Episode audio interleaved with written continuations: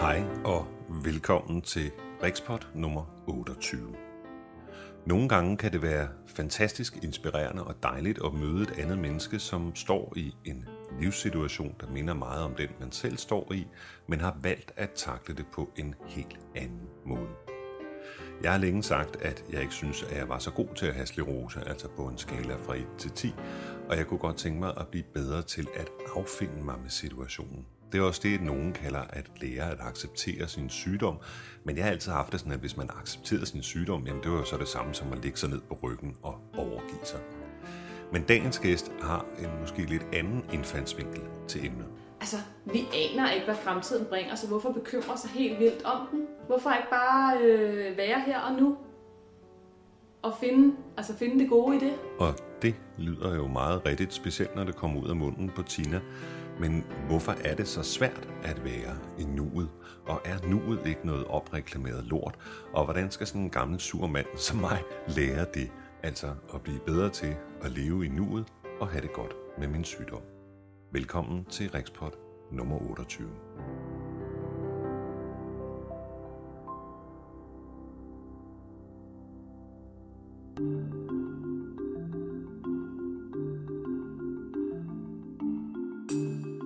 Da jeg fik min diagnose i sin tid tilbage i midten af 90'erne, der, øh, der blev jeg sådan faktisk lidt interesseret i at finde en alternativ forklaring på, hvad er det her sklerose for noget, fordi lægerne kunne ikke gøre noget ved det. Så jeg brugte en bundegård sådan lige i starten på kloge mænd og koner og mærkelige medicinmænd og gensing i det tredje øje og halleluja, hvad har vi? Og efter at have blevet alvorligt skuffet der, så, øh, ja, så besluttede jeg mig for, at jeg simpelthen ikke troede på noget, der var mere åndeligt end ozonlaget. Og øh, så pakkede jeg ligesom den side væk, altså det åndelige supermarked. Og jeg må sige, at jeg altid har det lidt dårligt, når jeg møder folk, som påstår, at de er åndelige eller interesserer sig for noget alternativ, fordi de har nogle sindssygt dårlige forklaringer på, hvorfor tingene virker. Der er ikke nogen videnskabelige studier, der ligesom kan bakke op om det, de siger. Og øh, ja, det kan godt være, at det er sådan en lidt sund mandlig skepsis, jeg har her.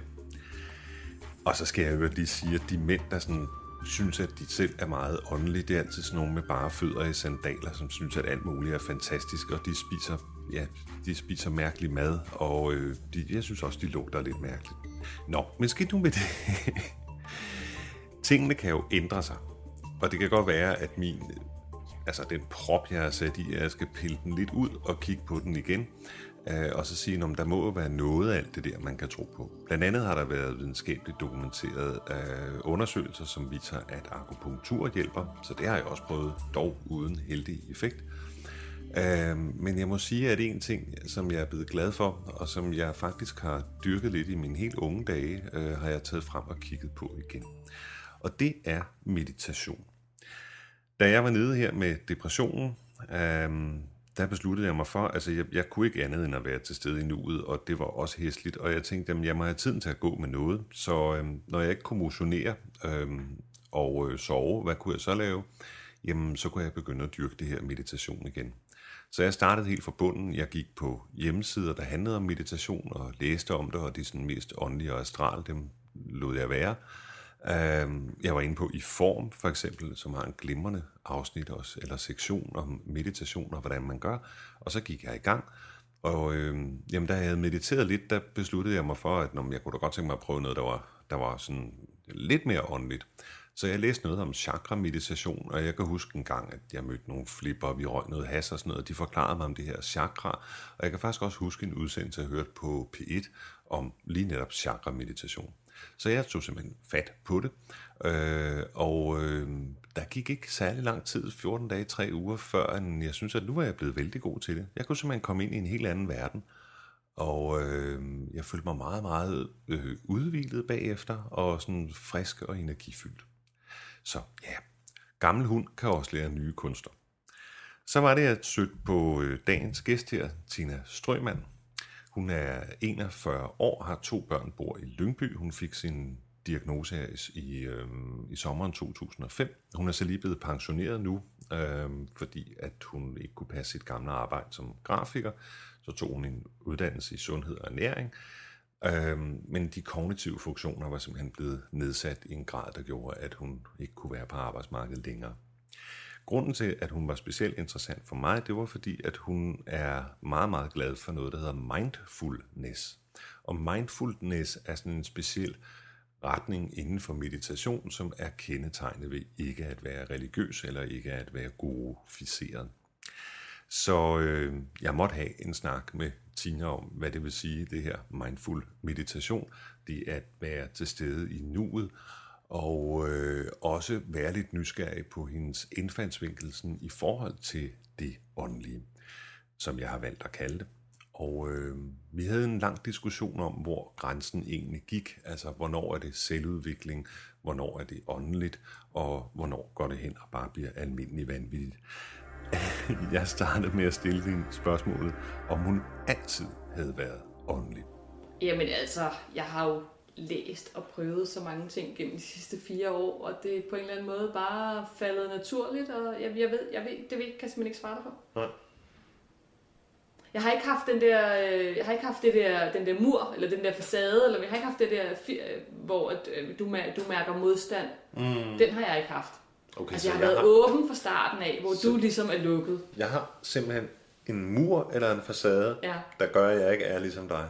Nej, nej, men, men du har bare, i forhold til det her emne, der har du nogle, nogle parader, der er oppe, som jeg ikke havde. Derfor har det for mig været meget nemt at, at give mig et kast med det her. Og jeg har også ligesom, jeg ved ikke om, men jeg tænker sådan nogle gange, at, at man finder det, man har brug for. Mm. Og jeg har jo så også, fordi jeg så ligesom har været opmærksom på nogle ting, så har jeg også fundet de ting. Altså, hvis jeg har ligesom haft behov for en ting, så har jeg ligesom ind nogle mennesker, der, der kunne give mig det, eller kunne gøre noget i den retning, eller kunne give mig et nummer på nogen, der ligesom... Mm. Men jeg har også været åben over for det. Øjnene har været åbne over for det. Mm.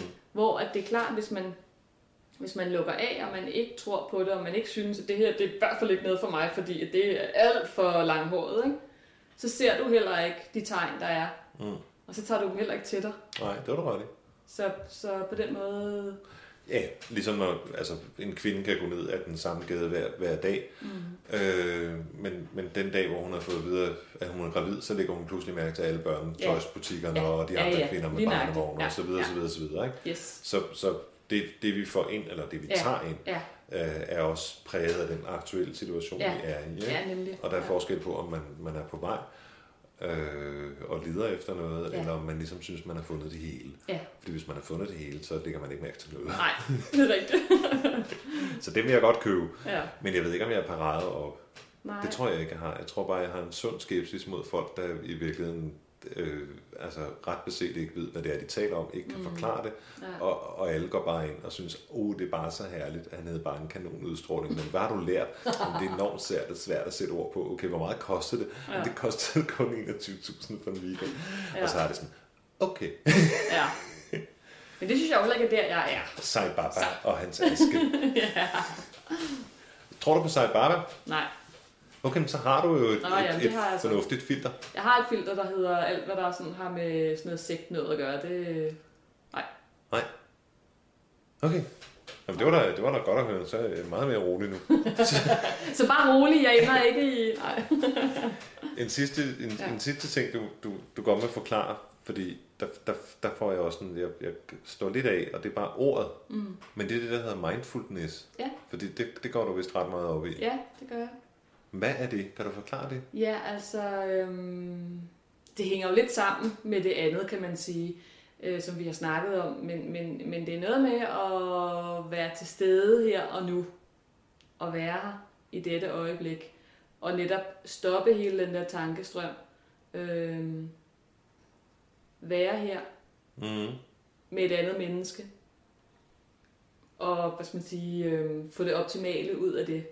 Frem for allerede at være henne til næste aftale, som jeg har om tre timer eller et eller andet, og, og køre videre på, og hvordan var det for øvrigt også af et eller andet, og så er jeg slet ikke her. Mm. Så, så, så, så det er sådan noget med at lave, øh, det er også forskellige meditationsformer, og det er noget med at lave forskellige øvelser, hvor man sådan, øh, skal sige, øh, arbejder med bevidst opmærksomhed.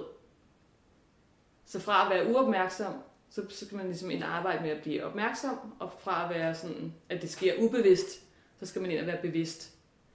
så man kan stoppe den tankerække, man kan stoppe sine automatiske øh, handle, øh, mønstre og tanke. Man bliver mere, man bliver mere sådan neutral i forhold til verden og åben og øhm, til stede. observerende til stede. Øh, for eksempel så øhm, en af de øvelser, som, som vi skulle lave på, på det mindfulness-kursus, som jeg var på i efteråret. Vi måtte egentlig selv vælge, hvad, hvad, hvad vi ville bruge som tema, men der var flere af os, der synes, at det der med, med at børste tænder, det var, det var en, fin, en fin løsning. Ikke? Øhm, så når man om aftenen eller om morgenen står, bare sådan vælg et tidspunkt, øh, når du står og børster tænder, og så prøv at have den fulde opmærksomhed på, at du står og børster tænder Mm-hmm. i de to minutter, det er det, du sagde. Ja, for det er jo virkelig en automathandling. Det er virkelig en automathandling. Mm. Du, nogle gange så kan du ikke engang huske, om du har børstet tænder, så er du nærmest nødt til at lukke til din egen ånde for at finde ud af, om du har børstet de der tænder. Ikke? Jo, jeg går ud og mærker på tandbørsten, den er våd. det kan også være løsningen. så øhm, simpelthen ret den fulde opmærksomhed mod det. Og hver gang der ligesom kommer nogle tanker, så, så det er fint nok, de er der. Du sender dem bare videre. Du går ikke ind i dem. Aha, Du går tilbage til tænderne. Børster tænderne. ja.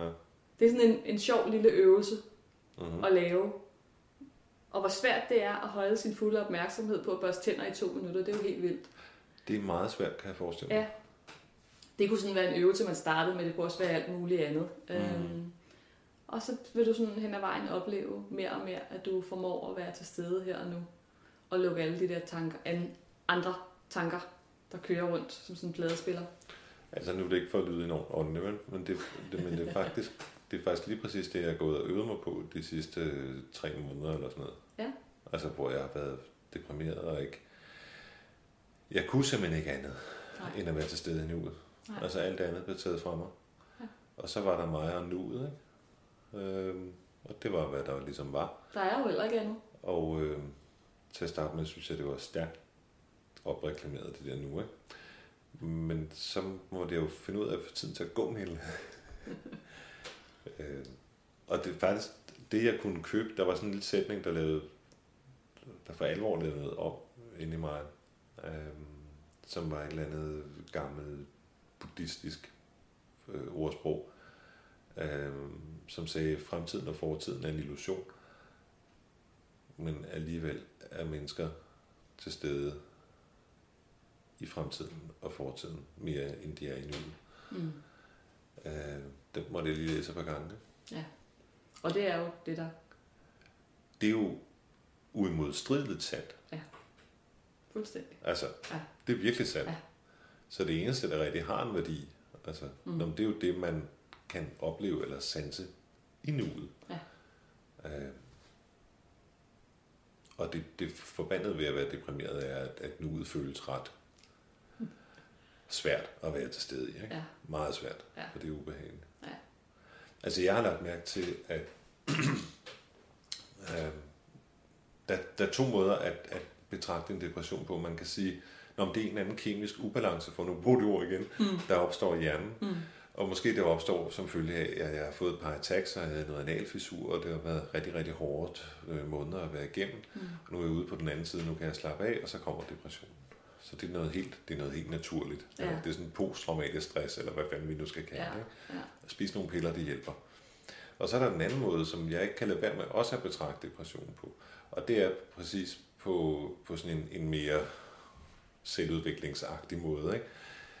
Øh, at det, det, det, er en, det er en eller anden form for gave, jeg får. Nu, nu taler jeg om mig selv. Ikke? Ja. Mm. Ja, okay, godt interview. Nej, men at det er en, en gave, jeg ligesom har fået, og så må jeg prøve at finde ud af at få noget godt ud af den. Ikke? Ja. Ja. Få noget af at give noget mening. Og det, som jeg ligesom har kunne sige til mig selv, øh, Men du søger også efter meningen. jeg søger efter mening. Jeg søger efter mening hele tiden. Der er ikke, der er ikke Mm. noget, Mm. der skal være meningsløst. Altså, jeg, jeg, jeg, jeg kan Hvordan klart ting, der er have meningsløse. overskue og have sklerose, altså hvis det er så meningsløst for dig? Det ved jeg heller ikke, om jeg kan. Jeg synes, jeg er dårlig til at sklerose. Nå, Ja. men til, ja, tilbage til okay. det igen. Ja. Altså, når man har sklerose, i hvert fald når jeg har det, jamen så er jeg på en eller anden måde utilfreds med den nuværende tilstand. Ja. På en eller anden måde utilfreds med nuet. I hvor vil jeg dog gerne have noget mere energi. Hvor er det dog irriterende, at jeg er nødt til at prioritere. Jeg har lyst til at sidde her og snakke med dig nu, fordi du er skide interessant. Mm. Men jeg ved, at jeg skal passe på, fordi jeg også har lovet, at jeg skal noget i morgen, og så kan det være, at jeg bliver kvistet, hvis, vi, hvis det nu trækker ud for længe, osv. Alle de der små overvejelser, der lige præcis gør, at man ikke er til stede i nuet. Mm. Altså det er jo røvirriterende. Så det vil sige, at jeg er aldrig den ønskede situation, og den nuværende situation Du er altid skridt videre. er meget sjældent den samme. Mm. Og hvis man lever sådan, og sådan som mig, jeg får tusind gode idéer, eller synes jeg selv i hvert fald, mm. øh, og, og jeg vil for alvor kunne, kunne ja, la- lave, lave mit potentiale, eller leve op til mit potentiale, hvis jeg nu havde en 4-5 ansatte, der bare havde til rolle at være riks. altså almindelige fuldtidsmennesker Ja, ja, ja, uden sygdom. Øhm, så jeg har enormt meget lyst til en hel masse ting. Og så er jeg blevet udstyret med den her åndssvage krop, og den her latterlige sygdom, der gør, at jeg lige sådan kan skrabe mig afsted sådan to timer om dagen, og så skal jeg ellers hvile. Ikke? Det giver en utilfredshed. Ja. Altså, hvis man aldrig er tilfreds med det, hvor man er, så tror jeg, man får en depression. Ja. Altså, og så er den ikke længere. Og så må man så lære at blive tilfreds med det der skide nu. Ja. Øhm, og, og ja, få en anden, en anden vinkel på det. Men det er jo også derfor, man Finde faktisk... indre munk. Altså, ja, din indre Altså, mindfulness er jo faktisk udviklet netop til folk, der øh, havde depressioner og stress og sådan noget, ikke? Så, øh, eller udviklet, men altså man kan sige, altså oprindeligt er der selvfølgelig noget buddhistisk i det, men, men, men ham her, øh, som jeg ikke engang kan huske, hvad hedder, en eller anden amerikaner, har lavet det her 8 ugers kursus eller sådan noget, et forløb, man ligesom skal igennem. Og der er det jo med fokus på folk, der er, har depression, folk, der er stresset. Mm. Øhm, og det jeg oplever, hvis det er, jeg føler, at mine tanker begynder, hov, nu begynder det. Jeg skal være et eller andet sted om fem minutter, jeg kan slet ikke overskue det, og jeg... Så laver jeg den der stop op ting. Så stopper jeg simpelthen op og stopper den der tankerække, og oplever, hvordan de her fem minutter, der kan føles som et øjeblik, lige pludselig kan føles som timer. Mm. Ej, hvor kan jeg nå meget? Mm. Altså, så når jeg det jo alligevel det hele. Og selvom jeg så ikke når det, altså selvom jeg går over tid, så what? Det betyder jo ikke noget. Så kommer jeg fem minutter for sent, og hvad så? Øhm, for Ja. eksempel. Ja. Men, men, men i processen derhen, jeg havde sådan et eksempel, jeg skulle på sådan en kursus her sidste weekend, forrige weekend eller sådan noget, hvor jeg var selvfølgelig for sent på det, og endte med at køre rundt på de der motorveje, jeg ikke kunne finde afkørslen, som jeg skulle af på og sådan noget. Og begyndte, jeg kunne mærke, at jeg begyndte at, sådan ligesom at stresse mig selv op og køre mig selv op, og nu var jeg sådan lige ved at være, nu var der altså kun 12 minutter til, at jeg skulle være der, ikke? Mm. Øhm, og hvor jeg så ligesom lavede den der stop-up ting, og valgte at sige, nu er jeg her, det er her, jeg er. Jeg sidder og kører bil. Jeg kan sidde og kigge ud på her. Jeg kan kigge på afkørslerne, jeg kan kigge på de andre biler. Det gjorde bare, at det ville være det samme, som hvis jeg valgte at sige, nu laver jeg i meditation nogle dybe vejrtrækninger, hvor jeg er helt nede i maven. Mm. Det gør simpelthen, at jeg lige huh, får lige grounded mig selv fuldstændig, øhm, og, og, og får den her følelse af, hov, nu er jeg her. Ja. Øhm, det andet det er fint. Ja, jeg kom for sent. Og hvad så? Mm. Øh, det betyder jo ikke noget. Hvor meget er du til stede i nuet, tror du? Det er til at starte med, da jeg sådan begyndte at arbejde med det, så var, så, så var det stort, hvis jeg kunne være det et splitsekund. Ikke? Øhm, og nu føler jeg sådan, måske, jeg kan være det i et halvt minut ad gangen, eller et eller andet. Men, men jeg kan, sådan, jeg kan sådan stadigvæk hele tiden, jeg bliver bedre til det, synes jeg. Altså, jeg kan mere og mere, men det er jo det er kort tid, Mm. hvor tankerne ikke kommer ind over og vandrer. Men det føles faktisk som lang tid, når det så er, at man sidder i det, og jeg lige sådan får den der, hov, nu er jeg her. Øh, så føles det faktisk som lang tid, selvom det måske kun er et halvt minut, og så er jeg allerede i en eller anden tankerække, og så, hov, så skal vi lige sætte post på den, væk af sted, øh, lige tilbage her igen. Ikke? Ja. Så det er sådan en vekselvirkning. Altså, jeg, jeg fandt ud af noget, der, der hjalp mig, fordi jeg tænkte, jeg, jeg tror godt, jeg ved, hvad der menes med at være til stede nuet. Jeg kan i hvert fald meget, meget nemt definere, hvad det modsatte er. Mm. Hvis man gruer over et eller andet fra fortiden, eller hvis man går og forestiller sig et eller andet, der skal ske i morgen, eller en samtale, man ikke har haft endnu, eller noget, der er ubehageligt, eller stress, eller hvordan skal vi klare det her, bla bla bla bla bla bla. Og så tænker jeg på, at det allerbedste eksempel, jeg kunne finde for mig selv, det er lige når man er forelsket, Ja.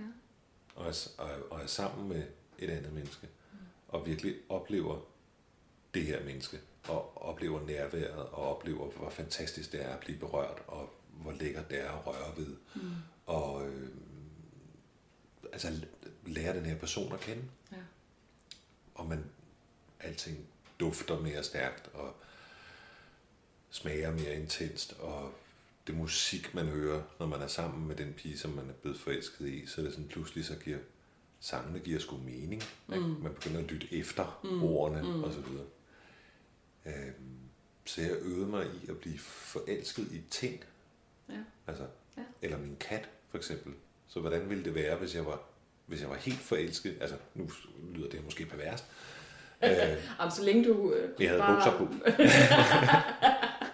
Men altså, det med for, for eksempel bare at ligge ved siden af katten, og, og, og, og ligge og, og, og mærke på hende, og mærke, hvordan hendes puls ændrer sig, og, øh, når, når, hvis, hvis jeg bliver mere eller mindre tryg, eller vi kunne sådan ligge, vi har nogle meget, meget tætte øjeblikke med min kat. Jeg har aldrig været så tæt på hende, Nej. og vi har aldrig ligget så længe så sammen, altså, Nej. fordi jeg var, jeg var virkelig til stede.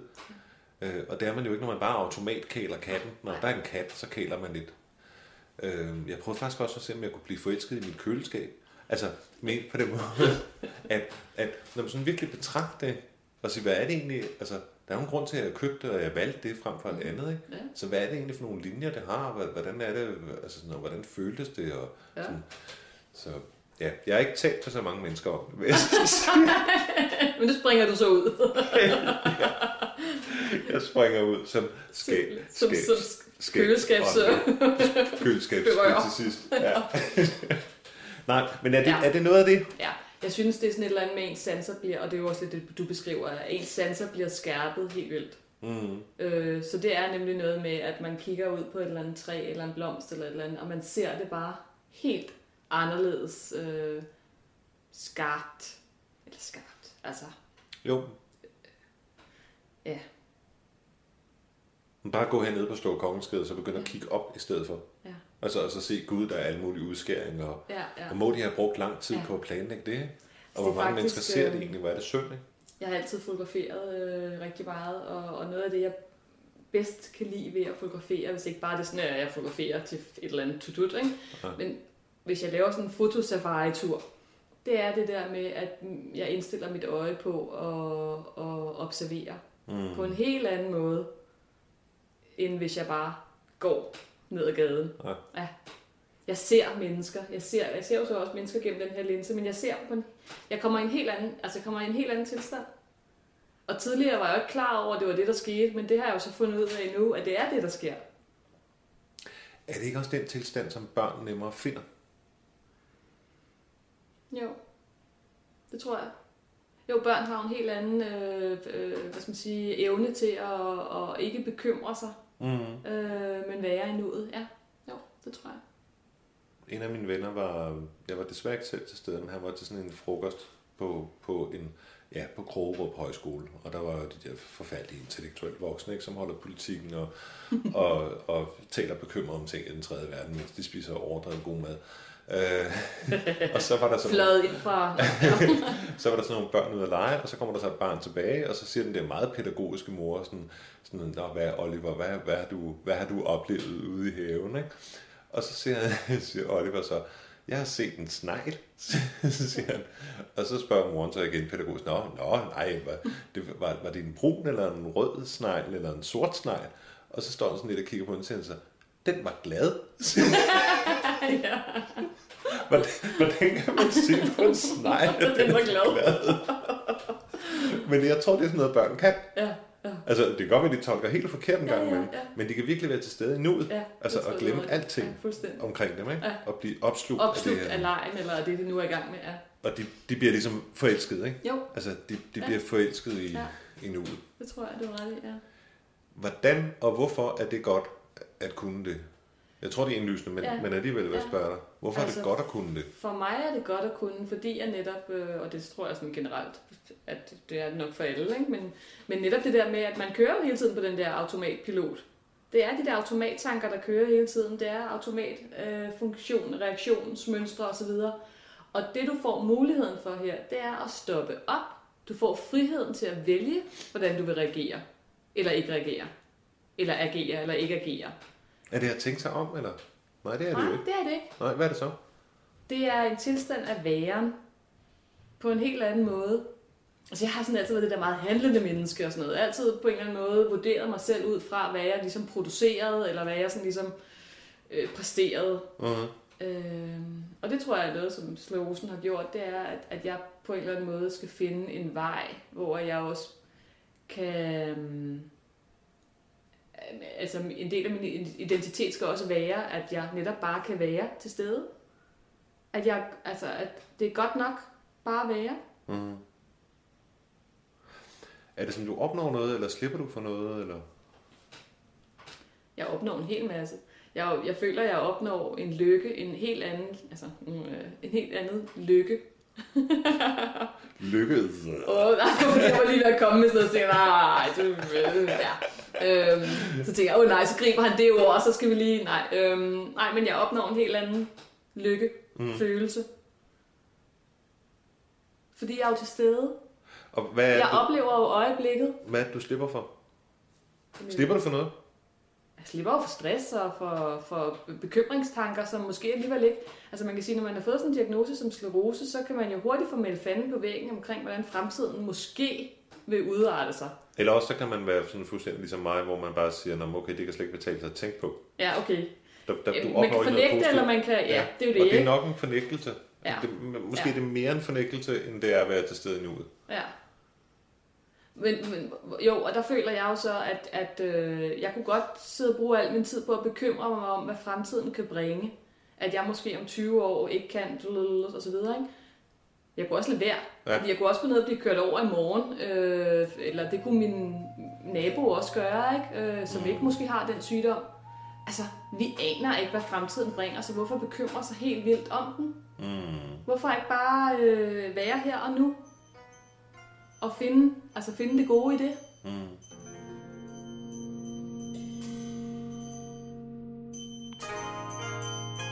Om du, hvordan du glider længere og længere ned i din bevidsthed. Og din bankkonto langsomt bliver tømt. Ja, nej, øh, helt seriøst så har jeg faktisk fået vældig meget ud af at meditere her de sidste mange måneder.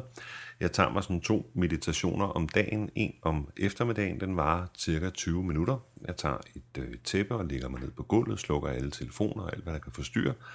Og så går jeg mine chakraer igennem. Chakraer er sådan nogle energicentre, som er i kroppen, og de har alle sammen en forskellig betydning, som relaterer lidt til vores sind. Og så går man ligesom de her chakraer igennem, og man kan også bare sige det på en anden måde. Man, man ligesom deler sindet eller kroppen og tankerne op i sådan nogle logiske små kasser, og så siger man, hvordan har du det lige med det her?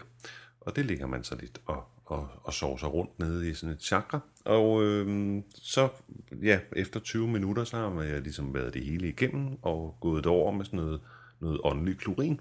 Øh, og så er jeg ligesom frisk og, og ved godt mod igen. Altså, normalt så havde jeg det sådan, at, at, øh, at om eftermiddagen, så fik man sådan en buh, hvor man kunne mærke, så nu var der nogen, der trak stikket ud. Og det handler altså om at meditere, inden den der tilstand opstår, og så har jeg i hvert fald kunnet undgå den mere eller mindre. Og det er jo en rar ting. Om aftenen, der tager jeg mig en 10-15 minutters meditation, hvor jeg bare ligger og koncentrerer mig om min øh, vejrtrækning, og om at slappe kroppen af, og om at slippe alt det, der sådan er kommet igennem kroppen og hjernen i løbet af dagen, sådan ligesom sige farvel til det, og, og sige, om det kan vi så kigge på igen i morgen. Og så sådan komme ned i gear øh, en times tid, inden man skal i seng, og så lade være med at sidde og arbejde bagefter, eller se alt for vidt tv, eller hvad nu. Hvis jeg kan sammenligne det lidt med noget, så, øh, så havde jeg før i tiden kun tre gear i min bil. Altså, jeg havde bakgearet, og så første og femte.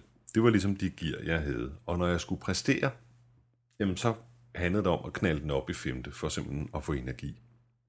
Og jeg tror langsomt, at jeg er ved at, at opdage, at jeg også har andre gear. Altså der er også et andet, tredje og fjerde gear. Og være lidt bedre til at finde det, det rette gear til den rette situation.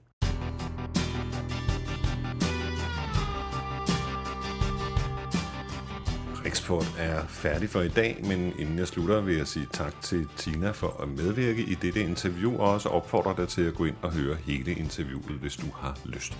Det var en time og 20 minutter, Og øh, ja, det første lange stykke tid af interviewet, det er bare mig, der ligger ned på ryggen og siger, nej, nej, nej, nej, nej. Men øh, det går over, og øh, faktisk så slutter vi med at lave en meditation sammen, hvor lytterne også kan være med. Så kan det vist ikke blive mere åndeligt. Tak for i dag, og vi lyttes ved næste gang, og pas på dig selv.